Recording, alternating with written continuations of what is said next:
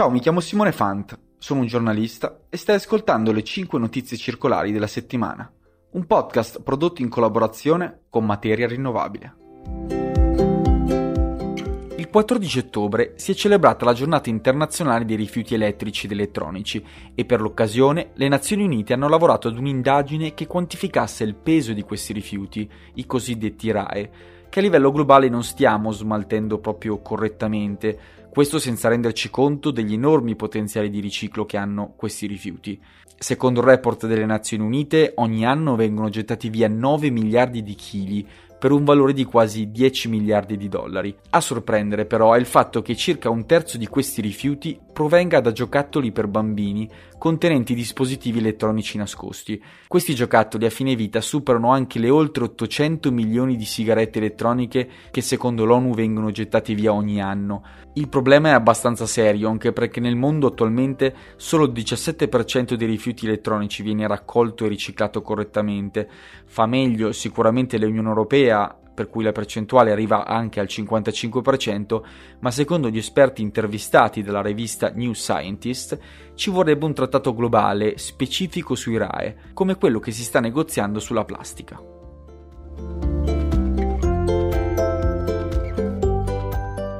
Ciao, sono Lucrezia Lenardone, digital editor di Materia Rinnovabile e per la seconda notizia andiamo in Europa, dove lunedì 16 ottobre la Commissione ha proposto per la prima volta delle misure per prevenire l'inquinamento da microplastica derivante dal rilascio involontario di pellet di plastica, ovvero quei piccoli granuli utilizzati nel processo di produzione delle materie plastiche. La perdita involontaria di pellet può verificarsi in diverse fasi della catena del valore e Bruxelles stima che ogni anno vengano rilasciate nell'ambiente tra le 52 e le 184 mila tonnellate di pellet.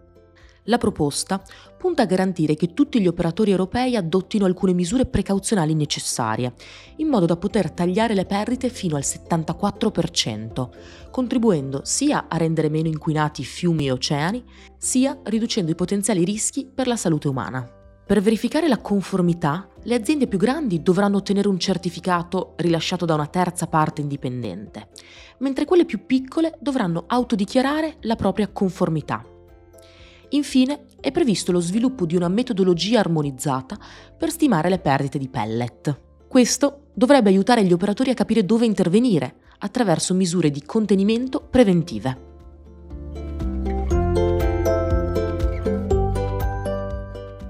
Dove finiscono i RAI degli italiani?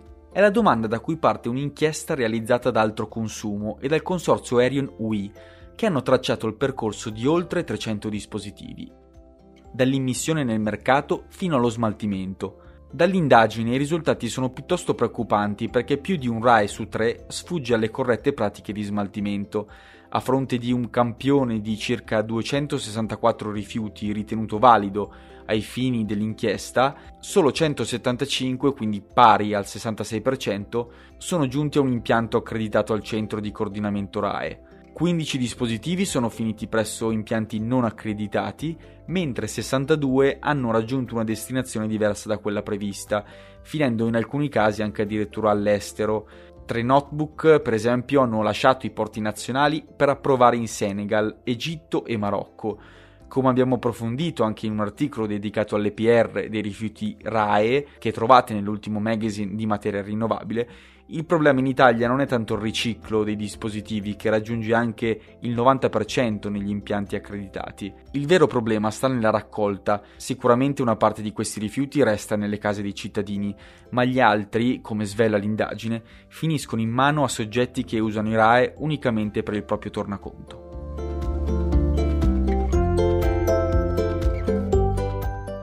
Nonostante la crisi energetica, lo scorso anno il settore del riciclo in Francia è cresciuto, registrando un fatturato di oltre 11 miliardi di euro. Secondo il rapporto annuale presentato durante la fiera Polutech, sono state quasi 40 milioni le tonnellate di rifiuti riciclati nel 2022.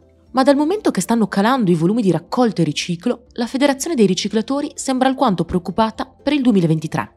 Secondo il presidente della federazione, i primi tre mesi hanno confermato una tendenza al ribasso, con una diminuzione delle raccolte e un calo del prezzo delle materie prime da riciclo. La preoccupazione è particolarmente diffusa nel settore dei metalli e dei metalli non ferrosi, ma anche l'industria della plastica sta affrontando un crollo della domanda di materiali riciclati.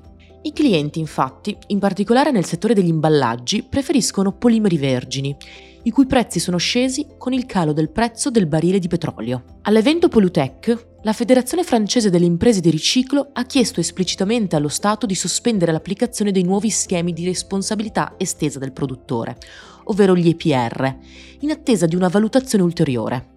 Idealmente non sono contrari all'EPR, ma criticano l'applicazione di un modello teorico che non sta tenendo conto della loro attività.